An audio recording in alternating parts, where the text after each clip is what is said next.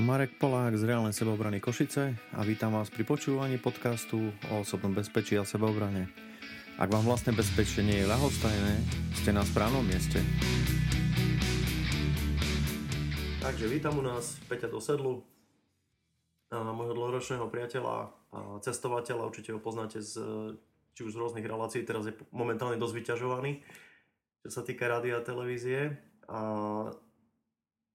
dnes by som sa s ním rád porozprával, už sa tu chvíľu rozprávame, takže tá chemia už vznikla, ale rád by som sa s ním dnes porozprával o jeho zážitkoch, hlavne čo sa týka bezpečia, cestovania a toho, ako detekuje vlastne bezpečné, nebezpečné situácie pri svojich cestách a ako sa v takých chvíľach aj, aj správať. Takže vítam ťa u nás, Peťo, na druhý pokus. Ďakujem za pozvanie.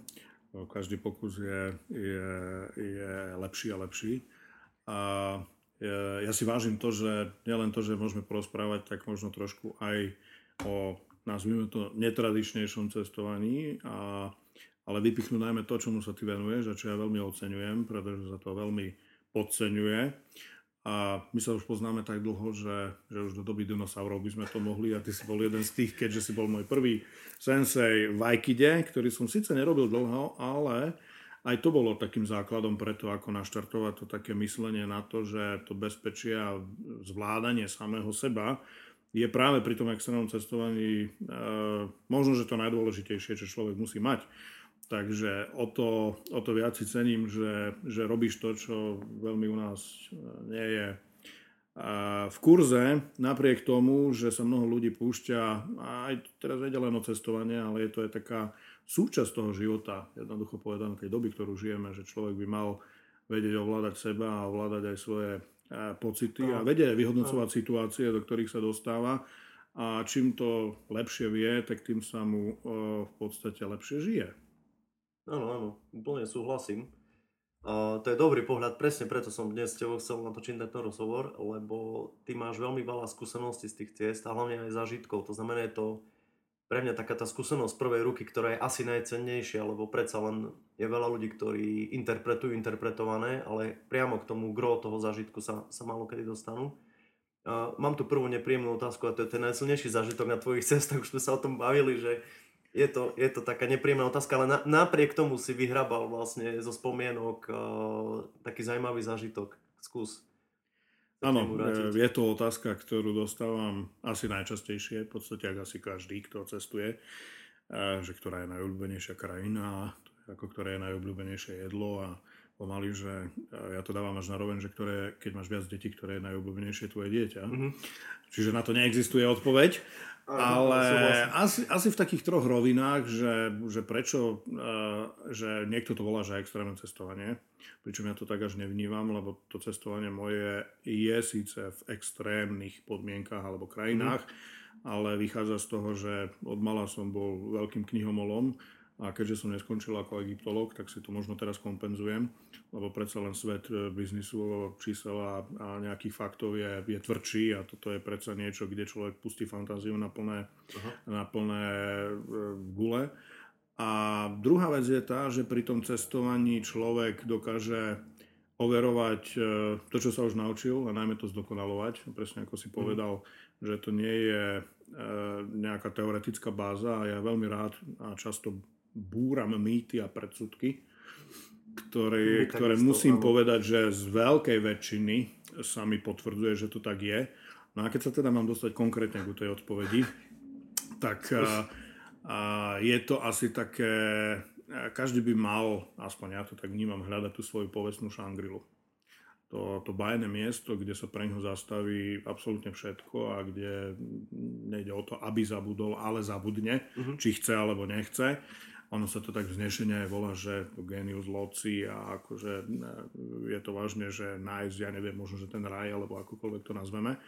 Tak e, ja som ich ale bohužiaľ už našiel pár a stále ich objavujem ďalšie a ďalšie, čo je možno až taký oxymoron, že mala by byť iba jedna. Ale mm. asi ten najsilnejší zážitok je aj niečo, čo bolo, že keď som teraz sa vrátil z konca sveta, tak toto bolo úplný koniec sveta. Uh-huh. A bolo to ďaleko, ďaleko na Antarktíde a bolo to stretnutie s e, cisárskymi tučniakmi, e, ktoré sú veľké asi ako dospievajúce dieťa, majú 130-150 cm, veľmi zaujímavý životný príbeh. kde častokrát otec 4 mesiace, kým matka ide na pobrežie po potravu, sa stará o to vajíčko v minus 200 stupňových mrazoch, 300 kilometrových vetroch a ktoré vymierajú. Jednoducho mm-hmm. povedané, vymierajú, pretože máme tu globálne oteplovanie a tie lady sa topia, oni sa topia v tom e, mori, pretože v tom oceáne a navyše aj to vôbec to prežitie vzhľadom na tie podmienky je také, že, že prežije asi iba, iba necelých 10% tej mm-hmm. populácie, ktorá sa každý rok ako keby vyliahne, ale je to vôbec fascinujúce, ako na tej planete dokáže nejaký živý tvor prežiť aj v takýchto podmienkách. Mm-hmm a ty vieš, že, že nie je okolo. No a je to zase zvládanie také extrémnej situácie, že pri pristávaní sa jednoducho povedané pilotovi, ktorý, to lietadlo bolo z roku 47, lebo v tých podmienkach vedia lietať iba takéto stroje. No, no, a, a e, bol to skúsený pilot z Aliašky, to treba povedať, že teda áno, ale odlomila sa nám líža, takže by sme ani netušili, že či odletíme, alebo ostaneme niekde uprostred e, najväčšej, a to je tiež možno taký fun fact, E, najväčšej púšte sveta, lebo napriek tomu, že tam nie je piesok, tak Antarktida je najväčšia púšť sveta, keďže tá, tie sa rátajú podľa toho, koľko zrážok tam spadne a tam nespadne Aha. nič. Takže nie je to žiadna Sahara, Gobi a podobne, ale najväčšia púšť sveta je práve Antarktída. No keď nás budú počúvať nejaké deti a toto pôjde na geografii, obávam sa, že to bude za 5. Áno, a toto sú presne ďalšie mýty a predsudky, ktoré ja rád mám, lebo to je tak, jak niekto povie, že najdlhšia rieka sveta je Amazonka a je to Níl, alebo že najhlbšia rieka sveta je práve Amazonka a je to Kongo a podobne, tak to sú práve tie veci, ktoré bohužiaľ niekedy aj, aj tie komerčné internetové encyklopédie si tak zľahčujú jednoducho mhm. povedané, ale áno, častokrát dostávam, a to je možno to potešiteľné, že tí ľudia, že, že, pre, že mal by som práve učiť geografiu a dejiny, iným spôsobom a to je ale možno to, že sa tým neživím, tak ja to robím tak človečensky, tak, tak aby to pochopili ľudia, aby najmä ich to bavilo. Jasné. Tak ako no, to bavíme? V dnešnej dobe vlastne už aj veľa deciek počúva podcasty a veľa z nich sa treba zajúči, ja neviem, na maturity a na, na podobné skúšky, takže dnes už ten prístup k informáciám je skôr problém asi vlastne v tom triedení, ale to je zase úplne iná téma. No ja by som sa vrátil k tomu bezpečiu, vlastne my sme sa o tom už viac rozprávali ešte pred, pred touto nahrávkou. Mm, akým spôsobom ty vnímaš vlastne to bezpečie, nebezpečie na tých cestách? Ako to vyhodnocuješ? Je to nejaký pocit? Dávaš na intuíciu? Alebo pracuješ čisto racionálne? Alebo je to nejaká kombinácia intuície a rácia? Skús nám k tomu povedať uh, trošku viac. Uh, Destináciu si nikdy nevyberám podľa toho, či je momentálne vyhodnotená ako nebezpečná, aj keď treba povedať, že mm. za posledné asi dva roky eh, mi skoro nenapadá, ak nerátam vážne také tie cesty, ja neviem, do Škótska alebo proste do Spojených štátov a podobne niekde za nie je mimo rebríčka najnebezpečnejších krajín, kde platia všetky výstrahy, ktoré vlády, bezpečnostné agentúry, alebo ktokoľvek vie si nájsť, teda, že, že tam neodporúčajú cestovať. V podstate tam nikto za teba nepreberá žiadnu zodpovednosť, mm-hmm. čo je teda prvý krok, ktorý si musíš vyhodnotiť. Čiže ak sa ti tam niečo stane, tak bez ohľadu na to, že za tie roky aj biznisu, aj cestovania, aj vôbec mám aj kamarátov na veľvyslanectvách, aj na rôznych organizáciách, tak darmo budeš niekde volať, tak ti nebudú vedieť pomôcť. A to teraz mám na mysli aj napríklad môjho veľmi dobrého priateľa, ktorý je našim veľvyslancom v Vatikáne, mm. ktorí väčšinou práve cez tie svoje misie a misionárov vedia pomôcť aj ľuďom, ktorí sa stratili, ja neviem, v amazonskom pralese alebo niekde na Sahare. Jasne, jasne. Tak uh, väčšinou tam platí výstrana, že ale tam ti nepomôžem, lebo ani v Afganistane, ani v Stredoafrickej republike či Kongu ako nemáme nikoho. A čiže najprv je to vysporiadanie sa s týmto, že zostaneš vážne sám a je to tvoje mm. rozhodnutie, že si si tam išiel. To riziko mhm. vysporiadať a ja sa priznám, že ho už ani nevnímam. Lebo keďže tam nejdem primárne kvôli tomu, že uh, tam idem za konfliktom, ale idem tam za príbehom, idem tam za tým, že do Afganistanu nejdem preto, či je tam Taliban, aj keď to pri poslednej návšteve celkom neplatilo, lebo tu som nazval Taliban Talks a práve to bolo o tom, že či ten Taliban sa zmenil, ako to mediálne prezentuje, pričom my sme vedeli, že to tak vôbec nie je uh-huh. a ich skúsenosti nám to potvrdilo. A, takže e, je toto prijatie, potom je to samozrejme tá, tá príprava, ktorá ale nie je určite e, nejaká teoretická, pretože to sú situácie, na ktoré sa nedá pripraviť. To je práve tá skúsenosť kde skôr musíš dať práve na tú intuíciu a keď som možno, že povedal, že v biznise získaš, keď chceš byť úspešný šiestý zmysel, tak testovaný to už je až siedmy, lebo mm, tam to musí byť samozrejme aj v, v nejakom týme ľudí, kde si rozumieš aj bez slov, vždy to musí mať nejakého lídra, vždy mu musia dôverovať aj tomu jeho rozhodnutiu, ktoré spraví a aj sa mu podriadiť. Takže či to som ja, alebo je to Maťo, s ktorým najčastejšie tie cesty organizujeme. A nie je to o tom, že by si dokázal tú situáciu vopred definovať, ale zase na druhú stranu musím e, zdôrazniť, najmä pre ľudí, ktorí ktorí hlákajú tie cesty, lebo treba povedať, že to 1%, ktoré vidia na tom videu, v tej storke, na tých fotkách, tak vyzerá skvelé, ale tých 99% okolo už si málo kto pri, predstaviť vie. A, a teraz nemám na mysli len taký ten fyzický diskomfort, alebo mentálny diskomfort, alebo vôbec, e, vôbec to, e, tú únavu a to všetko mhm. okolo toho, aj, aj, aj veľa stresu, adrenalínu, ktorý my najčastejšie determinujeme, rozbijame neuveriteľným humorom, ktorý ktorý medzi nami ako funguje, ale je to, že, že vieme, že OK, stačilo. Hej. Poviem príklad, naposledy v Južnom Sudáne, ja som ostal už iba sám, tak som si chcel skrátiť cestu do hotela mm-hmm. cez slam. Mm-hmm. Tri dní predtým, dva dní predtým som sa cez iný slam prechádzal, fotil, natáčal, rozprával. Tuto bol predposledný deň a to už je aj taká únava, hej, bol som tam skoro mesiac na tej ceste a už som vedel, že ne, nemám úplne dobrý pocit a predsa som ten mobil vyťahol a proste to točil a tak ďalej. A si do 20 sekúnd bolo okolo mňa 50 Sudáncov, ktorí patria medzi najvyšších ľudí na svete, alebo sú to najvyšší, takže to bolo, že ako pozerať sa na mrakodrapy okolo seba. Ja už malé dieťa, 10 ročné, je vyššie ako priemerný človek v Európe. A a, to, a vedel som, že to, tá situácia nastane. Do, do, bol som doslovne presvedčený, že nastane. Napriek tomu som teda išiel, pretože som zase vedel na druhú stranu, že viem, ako takú situáciu manažovať. A že to je o tom, že človek ich musí jednoducho povedané ukecať, presvedčiť a tak ďalej. Použiť skúsenosti, podporil som takú školu, taký sirotinec, neviem čo a tak ďalej, na čo oni zvyknú počúvať. Uh-huh.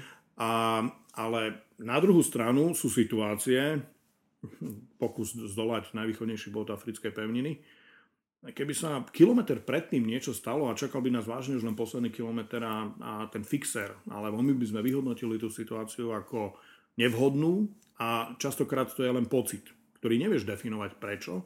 Proste no. sadneš do auta, otočíš sa a odídeš. A to je to, čo by si v sebe mal vypestovať, lebo to sa nedá ako keby nejak čítankovou učebnicou teoreticky naučiť, no. ale dá sa to len ako keby zdokonalovať a približovať sa tak je to vysporiadanie sa s tým, že, že tá situácia asi bude hraničná. Ona nemusí byť. Môže to byť tvoj sen, môže sa o to snažiť dlhé roky a napriek tomu tá cesta nevíde. A nesmieš mať potom ako keby, že zanevrieť, či už na cestovanie, alebo vôbec na tú krajinu, alebo na čokoľvek, pretože to je to, je to zvládanie toho pocitu, pretože to je niečo ťa ženie, ale vždy tam je ten nejaký put seba záchovy, pretože ako hovorím, nie je dôležité na tú cestu odísť, ale sa z nej aj vrátiť. Pekná veta. No to sú múdre slova, lebo veľa ľudí vlastne, to máme aj v seba obrane, že, že častokrát to, nechcem to tak zjednodušene povedať, ale vlastne to ego a tá jeho predstava, alebo predstava toho človeka o zvládnutie tej situácie, že to musím zvládnuť, že však na to som tu, na to mám predpoklady, mám to, mám to dokázať a proste častokrát sa práve kvôli tomu vystavia oveľa väčšiemu riziku. Je, že jednoducho si nepripustia, že proste tá situácia sa deje tak, ako sa deje a moje najväčšie šance sú vtedy, keď proste z tej situácie vystúpim a nebudem vlastne nie ďalej. Hej. Čiže mm, to vnímame veľmi podobne. No a to je vlastne odpoveď na tú ďalšiu otázku, že či je to intuícia, takže keď tomu dobre rozumiem, je to naozaj nejaký vypestovaný pocit aj tou skúsenosťou, že už nechcem ísť ďalej, pretože toto je už príliš veľké riziko. Ja nie som veľmi teda učebnicový alebo teoretický typ. Ale keď si aj niekto, samozrejme v dnešnej dobe sa dá veľa načítať, veľa napozerať, veľa napočúvať o tých situáciách, ja to u seba definujem tým, že ja vážne zbieram ako keby tie skúsenosti priamo v praxi.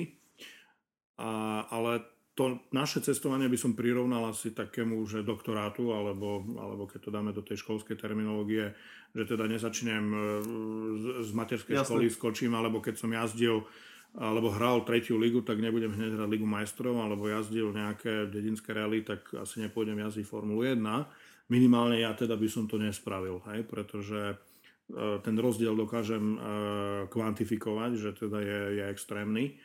A najmä keď z toho chcem mať jednak aj tú radosť a chcem ako v úvodzovkách aj na najnebezpečnom mieste e, objaviť tú, tú krásu, užiť si to, mať na to nejakú pozitívnu spomienku a keď aj teda dôjde k situácii, že sa vrátim a nepodarí sa niečo, tak ešte byť opäť schopný ako keby postaviť ten plán na novo a pokúsiť sa o to ešte raz. Ani na ten druhý krát to ísť nemusí. Úprimne vám teda nenapadá situácia, kde by sa to na druhý krát nepodarilo a, lebo napríklad pred rokom sa nám v Afganistane nepodarilo dostať na niektoré miesta, kde sa nám po roku podarilo dostať. A to je práve ale aj to, aby ten človek uh, začal spoznávať viac tie svoje limity, ktoré áno, každou cestou alebo každým nejakým činom, ktorý robí, lebo to sa nedá zo všeobecne len na cestovanie, je to osobný život, profesionálny život a podobne, tak e, tie limity sa posúvajú, ale treba ich posúvať tak, aby to človek mal stále pod kontrolou, jednoducho povedané. No aby to prežilo. A vrátil sa, vrátil sa naspäť, tak, tak, ako, tak, tak. tak ako si povedal. No, to hneď premostujem k tej ďalšej situácii, ktorú si opisoval a ktorá mňa tiež zaujala a to bolo to vlastne, keď na vás mieril ten vojak e, zbraňou. A skús mi povedať, ja viem, že to je zase taká klišia otázka, ale čo ti vlastne prešlo tou hlavou, ak som sa pýtal na tú prvú, druhú a tretiu, lebo väčšinou tá psychika naozaj dá nejaké 2, 3, 4 riešenia a potom už je to vlastne na tebe, čo spravíš. Takže Skús tak, tak stručne, že ako to vlastne bolo, jak to dopadlo potom. Uh, myslím si, že, že v tomto konám asi tak intuitívne šablónovite, pretože nebola to prvá situácia. Predpokladám, že vzhľadom na nejaké ďalšie plány ani posledná. A, a nemá, to znam, nemá to byť akože výzva a smerom k ľuďom, to je práve to, čo prečo aj napríklad som vďačný za takýto podcast, pretože ľudia by si mali vypočuť a zvážiť. Aj mnohých to odradí, mnohí Mňa aj teší, že napríklad pri tých mojich storkách otvorene povedia, že im stačí to vidieť akože cez video a neťahá ich to tam. Pretože, a to neznamená, že raz sa tam nemôžu dostať, alebo že by to malo odrádzať, ale malo by to otvárať, alebo to moje, to moje svedectvo je väčšinou o tom reálnom, ako to je. Preto aj tento rozhovor je. Čiže áno, do nejakého kalacha alebo zbrane som sa zvykol pozerať, že dopredu. Vtedy má ten človek taký pocit, že mám to pod kontrolou, lebo vidím, čo sa deje, viem teda zasiahnuť, aj keď teda zasahovať proti zbrani je veľmi ťažké, keď teda nie je v nejakom eh, blízkom kontakte, a, a, ale ak ju človek pocíti na chrbte, tak vtedy zistí, že nemá Možno žiadnu kontrolu, netuší, že či je jedna, koľko ich tam je a čo sa deje Najmä keď to bolo v situácii, o ktorej áno, častokrát sme na hrane, alebo nazvime to, že jemne ďaleko za. Toto bolo ale, že e, v Gome, ktorá patrí asi medzi tri najnebezpečnejšie miesta sveta v e, Demokratickej republike Kongo, nie len občianskou vojnou, exodom po rvánskej genocíde, ale tým, že pred dvoma rokmi tam vybuchla sopka, žije tam skoro 2 milióny ľudí, mm-hmm. milión ľudí obrala o, o úplne o všetko a keď povieme v Kongu všetko, tak to znamená, že 4 plechy spojené drôtom do ako príbytku a v podstate žijú byte tak z 1 dolára na deň. A opitý svetovaný vojak, ktorý s jemne rasistickým podtónom, hej, že teda my vlastne za to môžeme, sa začal oháňať konskou ústavou a že on tu je vlastne na to, aby nás ochránil, pričom sme nepochopili tú pointu, že veď si fotíme sopku. To nebolo, že oni nemajú napríklad fotenie radi ľudí alebo toho života a tak ďalej, nechcú, aby ten obraz išiel do sveta, čo už zase chápu, že je to v podstate nejaká skoro že negatívna reklama. Pričom ten náš Cieľ je práve ten opak. Je ukázať to, že sú miesta, ktoré by mohli byť krásne, ale nie sú, pretože ten život to neumožňuje ani tú zmenu a že ak mm. teda niekto chce, tak to je aj to zodpovedné a ten slow traveling, že OK, podpor domácich, nechod teda do nejakého reťazového no, hotela, ale choď k domácim, najed sa u nich, kúp od niečo od nich a podobne. Nerozdávaj, lebo to väčšinou neučí kedy si jeden, jeden politik povedal takú múdru vetu, že, že dôvod, prečo je Afrika dnes je, že keď Beloch dal prvýkrát zadarmo košelu Jasne. v Afrike. Hej. Čo samozrejme, nie to ľudia otočia, že je to rasistické, vôbec nie. Je to o tom, že ak niečo dostávate, tak si to nevážite. A tým pádom, že chceme ich niečo naučiť. No ale keď sa vrátim k tej situácii, tak ako nám skoro šablonovite, v prvom kole teda u mňa nezačne žiadna chémia, žiadny strach, alebo neviem mhm. čo, to akože toto mám už za sebou dávno. Uh-huh. Pretože keď už človek ide do tej krajiny, tak vie, že niečo sa stane. Už, už to akceptuje. To je, uh-huh. nevybavujem si jednu jedinú cestu, aby sa čokoľvek nestalo. Zatknutie, obvinenie, a neviem, zo špionáže, čokoľvek. Ako mám za sebou rôzne zážitky, ktoré v zásade sú skoro komické, lebo ono sa väčšinou človek stane len súčasť nejakej hry. Či už na tom mieste, alebo nejaké väčšej hry. Aha ale či sa to snažím ignorovať. Čiže ja som prvú minútu, dve len akože sa otočil len hlavou a sa usmial, že hej, servus a, a fotil som si ďalej. Že sa nič sa nedeje a to mm-hmm. niekedy to zvykne tých ľudí dostať práve, že až vyviez z miery, že teda že aha, on, on, on nereagoval, mm-hmm. on v žiadnom prípade nejak na ten podnet, že nespanikáril a ja neviem, nezačal kričať, utekať alebo čokoľvek, že proste si ho nevšímaš. No, toto prípad tento nebol, ten, ten ma šteklil ďalej, no, tak uh, som sa akože dal s ním do rozhovoru a akože išiel. Hej? No, on teda uh-huh. popri mne a začal tam šibrinkovať tým kalachom, že ho má nabitý a ostré náboje, však to vieme, hej, že oni väčšinou teda to nemajú len ako ozdobu. A začal nejak lámane vysvetľovať, ako on tu bojoval a aké to tu je ťažké. Potom prišiel kamoš, ktorý hovorí francúzsky, no ale už prišli samozrejme fixery potom. A držal nás šachu asi takú hodinu a priznám sa, že áno, nastala fáza 3, ktorá sa si nevybavujem, či sa niekedy u mňa spustila.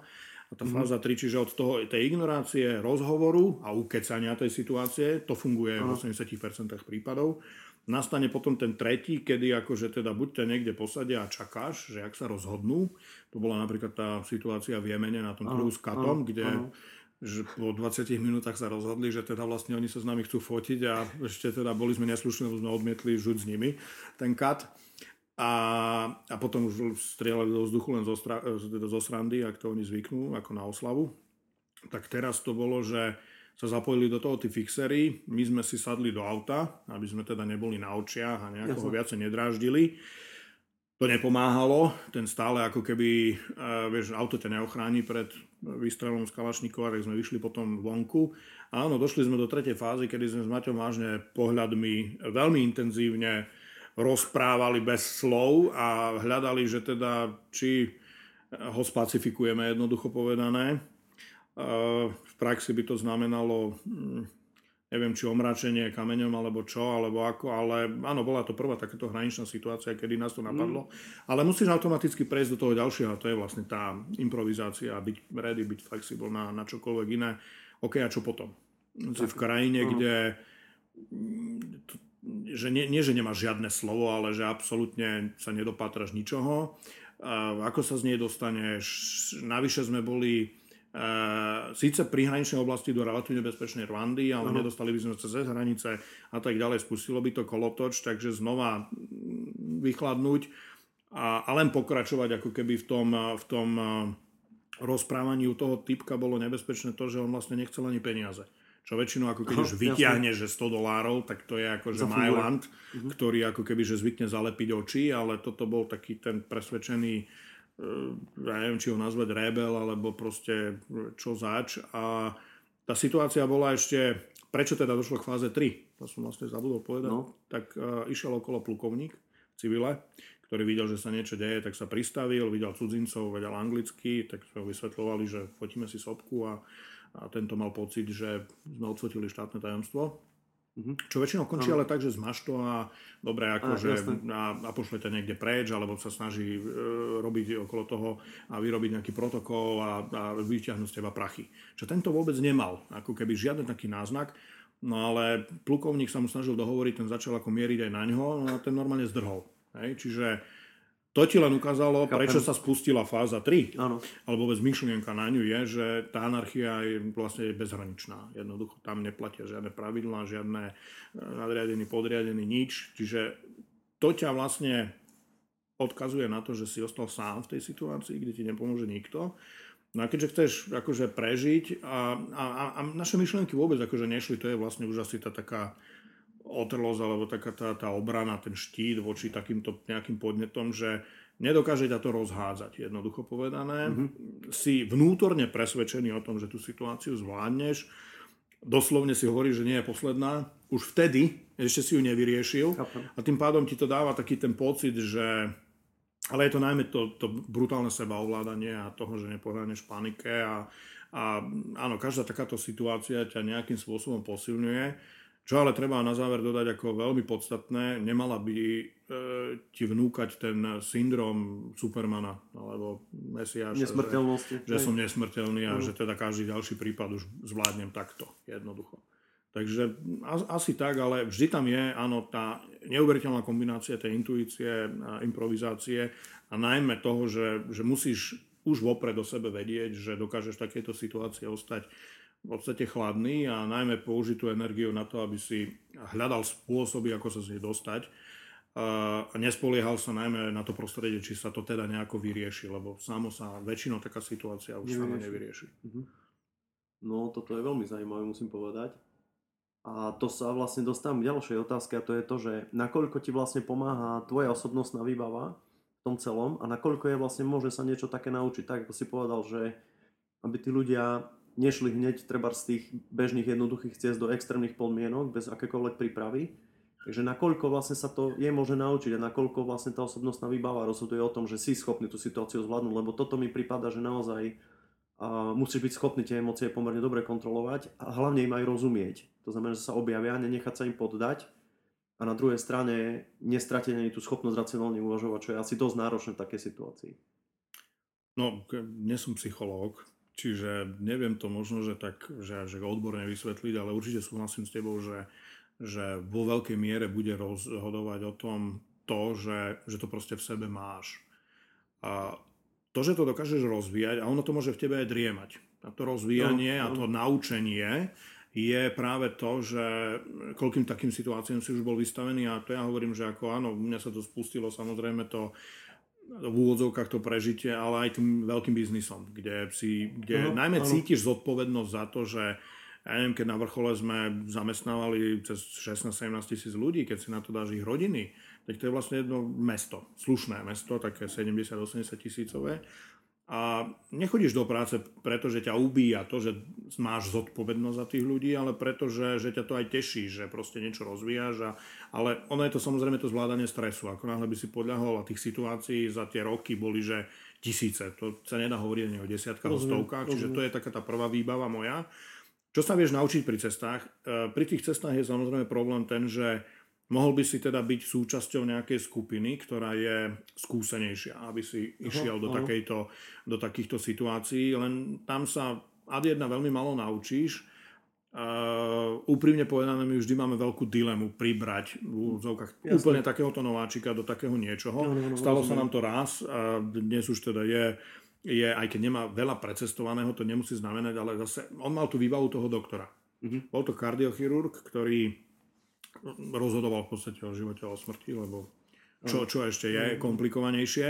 A on, pre neho bola Čad druhá africká krajina, bol iba v Maroku, čo je ako že, že komerčná, aj keď samozrejme ľudia ti budú oponovať, že ale tam aj nejaké češky a tak ďalej, no to sa ti môže stať aj tu na u nás vo veľkej ide, keď budeš blázon a tam pôjdeš a budeš robiť neviem čo, no tak sa to stane, hej, alebo ja neviem, ak uvidesli češky v Pakistane a podobne. Ako, no, no, no. Asi si beriem Čechov ako, pričom môj najlepší kamarát je teda Jirko, ktorý, s ktorým cestujem, ale tí Češi zvyknú aj v Tatrách práve pokúšať tie svoje limity a, a nepoznať práve sami seba, alebo podceňovať, a však to, to sú len Tatry, hej, oni nemajú preto prívlastok, že najmenšie veľhory sveta zo srandy, ale práve preto, že tých 2,5 je častokrát porovnávaných s 5 tisíckami inde, pretože je rozdiel, ako tie hory vyzerajú. No ale teda späť k tomu, k tej, k tej otázke, tá, to naučenie sa, alebo to, to zdieľanie tých situácií je samozrejme e, veľmi ťažko definovať, a, ako nájsť ten správny modus operandi, ako, ako, ako ísť po Spôsob. niečom. Uh-huh. Lebo to je to, čo človek e, môže získať rôznymi podnetmi. Môže to získať v osobnom živote, ktorý je komplikovaný a posiluje ho, môže ho získať v práci, môže ho získať pri cestovaní, pri čomkoľvek, e, môže ho získať, ja neviem, ako bežec, ktorý začne behať 5 km a končí maratónom. To je takisto nejaká cesta, ktorá ťa učí pripravovať. A extrémne situácie si nevieš v podstate ani privodiť. Hej? To znamená, že môže byť veľa no, no, tvojich odporúčaní, napríklad aj tie kurzy a tak ďalej, aj tomu, čo, čomu sa ty venuješ. A to je práve to objavenie. Ale až ako keby tá skúška Tá definitívna skúška, ty môžeš dostať nejaký certifikát, ano. tá nastane až vtedy. V realite, hej. A, a častokrát sa vtedy nespoznáš. A to môže byť práve pre teba to nebezpečné. Preto by ľudia mali najprv dokonale poznať seba a veriť si. A, a čo ťa pritom naučí, ja hovorím, že napríklad aj taká vec, že uh, každý máme nejaké svoje nejaké mota, mota alebo životné kréda. Hej? A jedno z takých u mňa úsmevných, na čím sa zvyknú ľudia pousmiať, je, že, že to také Batmanovské že nie je dôležité, koľkokrát spadneš, ale či vstaneš o jedenkrát viac, ako si spadol. No. A to sú presne situácie, ktoré by ťa mohli, ja neviem, zatkli ma v Somálsku, tak by som si mohol povedať, že teda... Už, už stačí. Už, už, už, a, a ja som tam išiel rok potom. Hej? Alebo že dva týždne predtým, než to obsadil Taliban a videli sme mesiac, všade to bolo v médiách, čo sa tam dialo, ako ľudia naskakovali na idúce lietadla a tak ďalej a tak ďalej. A si povie, že teda, že, že to už asi nie. A ja som, keď som prvé tie obrázky videl, tak som povedal, že ideme tam. Už vtedy vznikla tá myšlienka Taliban Talks, že ja ich chcem konfrontovať teda s tým, čo sa stane. A to je potom to, že máš absolútne pod kontrolou to svoje myslenie, tú svoju, toto svoje sebaovládanie a že ako keby vylúčuješ, stále tam sú tie extrémne rizika, rizika mhm, ale vieš, ako by si sa zachoval a, a vieš, čo teda chceš a, a, a ideš to vyskúšať. To neznamená, že sa to musí podariť, veď my sme takisto vôbec netušili, tam sa nedalo dostať víza. Jedného kamaráta nám zastrelili práve preto, že robil pre západ a tak ďalej, takže bolo to také všelijaké. A to je ale aj správ, to, nájsť ten správny okamih, kedy tam ísť. My sme tam boli vlastne presne po roku, no chystáme sa tam ešte teraz tretíkrát, ale mm-hmm. už to má veľa otáznikov, lebo ten Taliban sa začína extrémizovať. Mm-hmm. A to je to, že nikdy Nemôžeš podľahnúť len tomu, že chcel by som a len ten sen a ísť za tým a to skúšať. Preto ani tie extrémne situácie môžu byť extrémne dobre pripravený, nevieš overiť a možno, že ich nikdy Jasne. nezažiješ, čo je ešte lepšie. A je ťažko povedať, že či to overenie v praxi je absolútne nutné, ale mne sa teda ukázalo, že áno, to, to sú tie black belty, ktoré ako keby dostávaš za to, že skutočne ten, tá situácia nastala, ty si ju zvládol ale tak ako platí vo všetkom, že netreba sa z toho zblázniť. Lebo to, že zvládneš 10 situácií, dobre, možno taká nie úplne, že presná analogia je výšková choroba, pôjdeš 10 krát do Nepálu, nič nebude, 11 krát budeš mať pocit, že umrieš. Hej. To je tiež vec, ktorú máš v sebe, učíš sa s ňou pracovať, učíš sa dýchať, zvládať ju, aklimatizovať. 10 krát to môže byť OK, 11 krát nie. To isté v tomto prípade je to ešte viac nepredstaviteľné alebo nepredikovateľné, čo sa môže stať. No, veľmi zaujímavé situácie. V podstate to, úplne to sedí s tým, čo, s čím sa stretávame my aj čo vlastne, čím pomáhame ľuďom alebo čím sa ich snažíme nasmerovať. A to je to, že v podstate áno, aj dobrá príprava, aj plán, všetko je dôležité, ale ono v tej konkrétnej situácii nikto z nás dopredu nevie, ako bude reagovať. Takže na druhej strane je dobre byť pripravený, to znamená neísť tam úplne akože bez, bez nejakých očakávaní alebo bez toho, že to mám nejakým spôsobom premyslené, že mám nejaký plán ale vo výsledku naozaj, a to sa tiež aj nám ukazuje, že v, to, v tej realite je to proste častokrát úplne inak. Hej, podstatné, ako si povedal, to je japonské príslovie inak, hej, že keď spadneš 7 krát, vstaň 8 krát. A ja to mám tiež veľmi rád, lebo je, je to presne o tom. To znamená, že kým dokážem vstať, tak stále viem vstať. V našom prípade treba zbojovať, utekať, robiť niečo, ale vždy môžem ešte niečo spraviť, ak som schopný vlastne sa postaviť na nohy. A to je úplne akože exaktne povedané a správne, že čo treba zdôrazniť, že, že niekto si môže povedať, že príprava, áno, môžeme polemizovať o tom, aká široká, aká dlhá, aká nutná, aká hlboká aj plán, ale žiadna je už predpoklad toho, že sa niečo môže stať. To, je, to platí, myslím si, že vo všetkom, že nedá sa v podstate nič robiť bez toho, aby si mal elementárny nejaký plán, nejaký cieľ a mal aspoň easy predstavu. A preto aj to, čo robíš ty, má e, extrémny e, vplyv na tých ľudí, pretože čím viac takýchto, hoci to na prvý pohľad vyzerajú iba teoretické situácie, tak mnoho z nich sa, niektoré sa teda zakorenia hĺbšie a niektoré no, menej. Áno. Ale čím ich viacej máš, tak tým viac vieš tie šuflíky otvárať a akože vybrať niečo, ako sa, za, ako sa zachovám. A, a aj, aj, aj to, ako ťa poznám, tak určite tie situácie nie sú robené, že teda ako niekde si budeme písať a tak ďalej, ale práve to, že v praxi.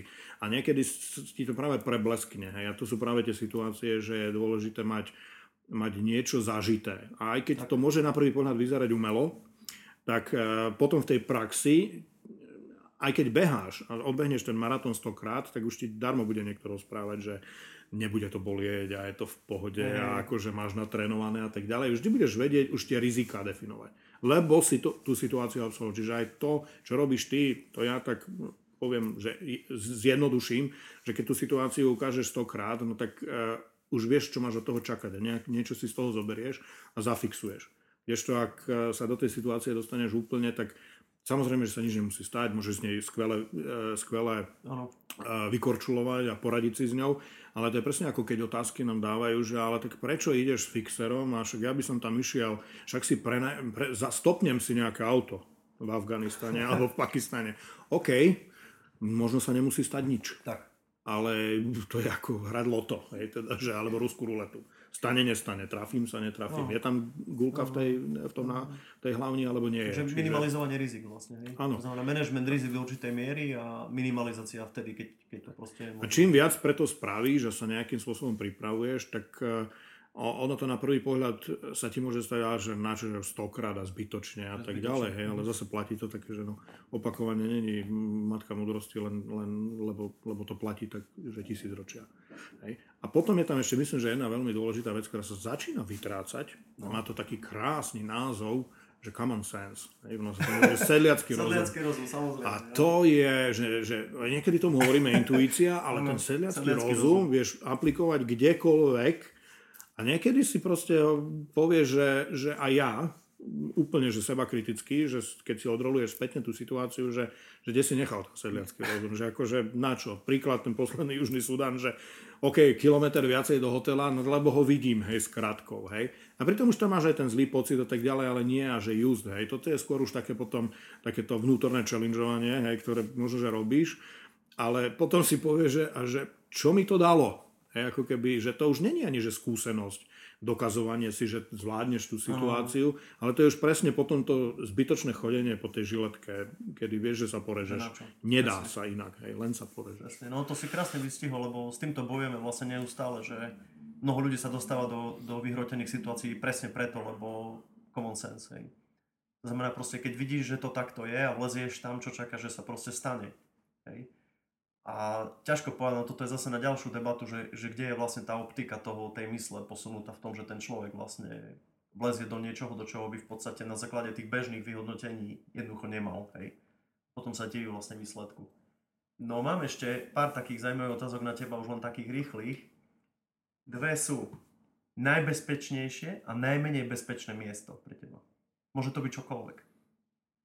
Najbezpečnejšie. No najbezpečnejšie miesto je domov. To by každý tak mal mať, a, lebo to je nielen, že fyzické, metafyzické, emočné, akékoľvek, ale proste to je. Je samozrejme otázka, že niekedy tých domov môžeš mať viac, lebo ono sa to nemusí spájať len s tým fyzickým niekde, ale proste tam, kde si ty vytvoríš, lebo ono to u mňa aspoň minimálne to nie je len o tom fyzickom mieste, ale o tom, kde sa vážne, že cítiš akože doma a úplne, že safe. Rozumiem. A, ale väčšinou to býva samozrejme pre každého domov a ináč je zaujímavé, že keď sa to opýtaš aj ľudí, ktorí žijú v takýchto nebezpečných krajinách, tak oni ti povedia to isté. Tiež domov, hej. Pretože on považuje to svoje, aj keď to je len že chatrč z, z siedmých e, drevených palíc a z handier alebo z nejakých vriec, tak eh, je, je to také skôr asi emočné, ale podľa mňa to máme aj tak geneticky a evolučne v sebe. Mm. Že to by malo byť to miesto. No.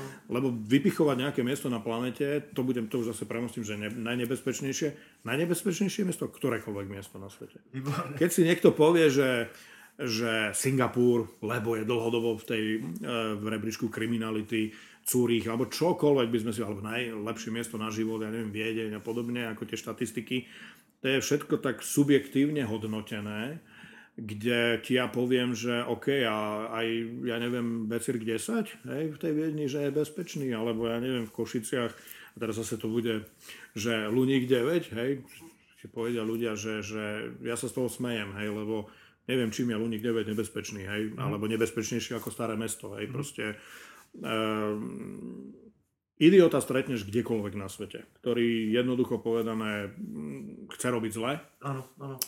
Tak jak máš drvivú väčšinu ľudí na planete dobrých, tak proste sú medzi nami aj takí, ktorí z rôznych dôvodov dobrí nie sú. keď nepoviem rovno, že sú zlí, tak tým pádom definovať, že nebezpečné miesto, lebo je to zase subjektívne hodnotenie, že ano. a pre tých, ja neviem, 30 miliónov Afgáncov ten Afganistan teda nie je nebezpečný?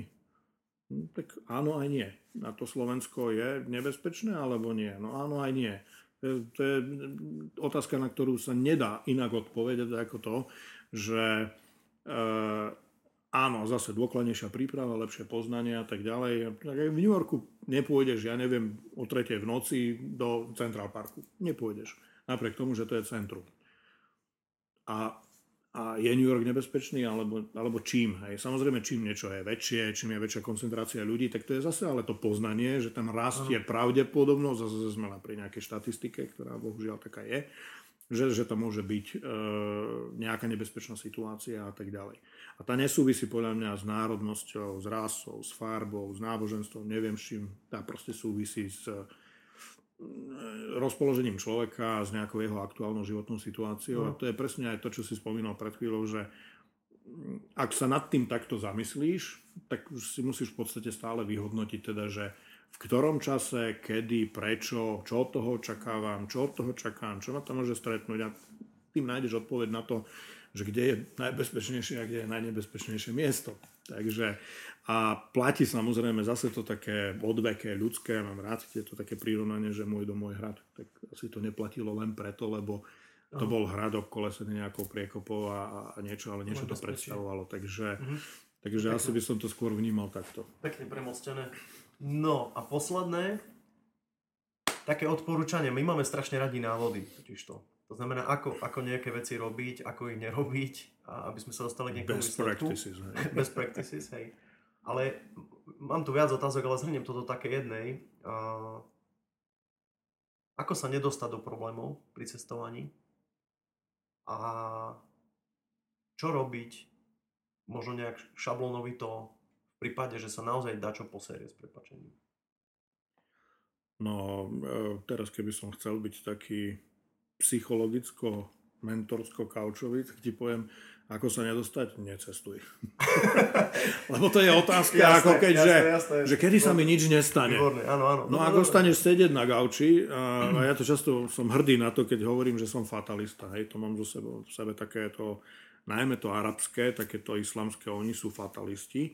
A potom aj takí tí kmenití, anihisti, animalisti a podobne, kde oni veria na Proste, že je to napísané vo hviezdach. Tvoja cesta je daná a ty darmo budeš čokoľvek robiť. A to ja sa smejem, že že áno, budeš sedieť a splne ti luster na hlavu, ako keby, že si povieš, že ako, mm, OK, čiže nerobil som nič, aj tak sa mi niečo výborné, stalo. Výborné, výborné. Čiže je to, je to a, ale či, čo tým chcem povedať, je to možno skôr také, že každý sme strojcom svojho šťastia, každý sme tak každý ovplyvňuje ten svoj osud, či ako bude daný, ale to stačí, že sa vychýli iba o pol stupňa a už to môže skončiť všetko inak.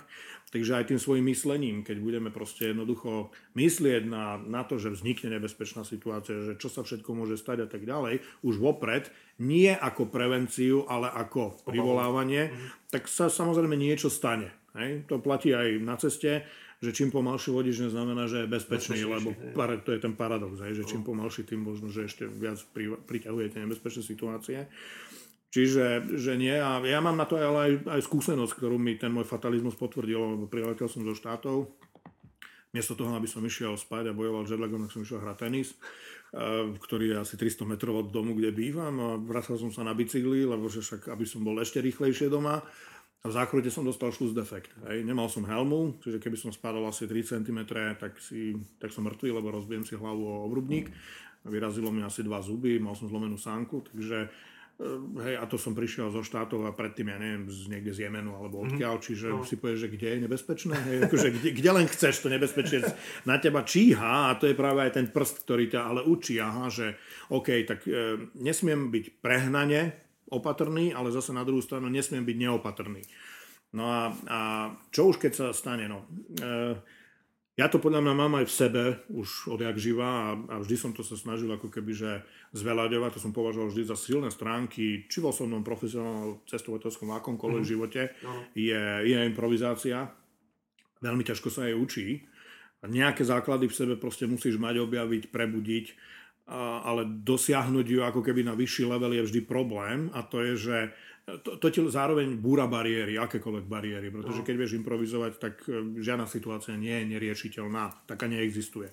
Mm. Lebo to skúsiš z každej strany a áno, môžeš dospieť aj po 30 pokusoch, že sa to problém vyriešiť nedá, ale minimálne ten rozdiel medzi tebou a iným je, že si to skúsil Neskúšaš. na x spôsobov. Mm. Ďalšia vec je, je tá flexibilita a to nemať také akože nejaké, že, že teda idem tade, lebo Striktne. som si povedal, e, proste ak budem chcieť ísť do Michaloviec a iná možnosť nebude, no tak pôjdem cez Prešov, no, tak ako a nepôjdem priamo, hej, no, takže nemať tie, tie bariéry a prispôsobiť sa absolútne situácii.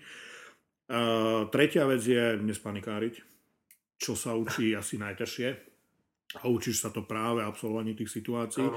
Ale nemusíš sa to učiť len v tých extrémnych situáciách. To je práve, že lebo dostávame sa častokrát do situácie, kde si povieš, ježiši, čo budem robiť, akože že sa tak objavíš a to je taká malá panika, ale ona potom vie pre nás samozrejme do väčšej aj z banálnej situácie a nehovoriac o nejakej extrémnej situácii. Čiže keď už vieš zvládať malé situácie, to je zase step by step, že sa to učíš. Uh-huh. Uh, štvrté je možno také, že úplne, že easy, uh, keď už očakávaš, že by si sa mal dostať napríklad pri cestovaní alebo pri, ale bavíme sa najmä teda o cestovaní do extrémnej situácie, tak veľa vecí si vieš napozerať, Ehm, je veľa aj takýchto podcastov a, rôznych situácií, ktoré sa opisujú ako asi. No tak minimálne, že teda, lebo veľa vecí zaznie, ktoré by ťa nenapadli. Lebo ak tu situácii nie si, tak nemôžeš akože prísť na to, že OK, spadlo mi to z neba, už rozumiem, čo sa deje. No a piata vec, tá asi posledná je, nič by sme nemali robiť, čo by, nám, čo by nás uvádzalo do nejakej extrémnej zóny diskomfortu.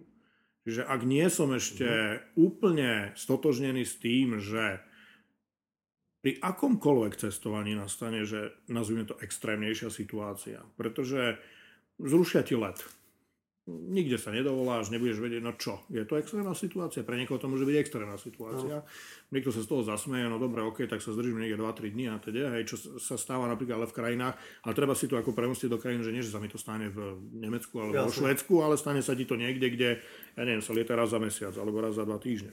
Uh-huh. A nemáš možnosti veľa. Nevieš odísť po ceste, čo sa nám stalo, lebo tam je občianská vojna, tam sú zavreté hranice, tam ja neviem, tam sú teroristi a teda. A ísť jednoducho po tej svojej ceste tak, aby si nepriťahoval práve tie extrémne a rizikové situácie viac, ako si na ne pripravený. Lebo na čo budeš vyhľadávať rizikové a extrémne situácie, Áno, rozumiem. ak to nebude istým spôsobom, tak jak to je možno u nás, taký ten taká tá až že droga alebo súčasť toho cestovania, ktorú my berieme ako absolútnu, že, že integrálnu súčasť a takú, že, že sa nad tým pousmejeme. Mm-hmm. A s čím väčším odstupom, tak s tým ešte väčším. A to nie je ako keby, že zľahčovanie tej situácie, ale že že si častokrát povie, že neexistuje proste cesta, aby sa na nej niečo nestalo, tým pádom sa mentálne nastaví, že si absolútne ready, že niečo bude, niečo budem riešiť, bude to súčasť toho tripu, bude to súčasť uh-huh. môjho života, uh-huh. nejakým spôsobom ma to nezabrzdí, ne, neurobí u mňa nejakú bariéru, že teda, oh, tak táto časť sveta už nikdy, alebo kdekoľvek. A, a, a to tým chcem povedať, že ak robíš niečo s nejakým aspoň minimálnym nadšením a s radosťou, tak už to ti dáva ako keby takéto, e, také tie malé krídla. Hej. Oni by nemali byť čím väčšie, lebo čím vyššie lietaš, tým, tým, tým lepšie padáš, alebo tým z väčšej výšky. Ale, ale no a úplne na záver teda, keď človek chce posúvať vlastne v čomkoľvek svoje hranice, tak e, v prvom rade musí odstrihnúť, potlačiť, malo by tam stále to na pozadí svietiť, je vytvárať si nejaké svoje predstavy o svete, o prostredí, o mieste, o ľuďoch, o čomkoľvek, lebo ho tam k tomu dotlačili životné skúsenosti, mm-hmm. fakty a čokoľvek. Proste vždy tam musíš mať tú možnosť e, definovať, že to nie je hranica, že to nie je moja bariéra, lebo ako náhle tu tam vidíš, tak sa cez ňu už nedostaneš. Čiže je to nejaký open mind? To znamená, Doslovne. Mať otvorenú Môžeme to až takto nazvať, ktorá samozrejme by mala byť kontrolovane otvorená, mm-hmm. ale ako náhle si ty uzavrieš a ideš do niečoho, do čohokoľvek, to platí len pre cestovanie, že, že si teda nie som istý a že si už na začiatku spochybňuješ a vytváraš ako keby tých viac otáznikov ako odpovedí a nečakáš na to, že áno, tie otázniky prídu a ty ich budeš riešiť jednoducho po tej ceste, tak e, vždy ťa, vždy ťa to zvalcuje. Lebo vždy si dokážeš e, vymyslieť, vyrobiť a položiť viac otázok a problémov ako tých odpovedí.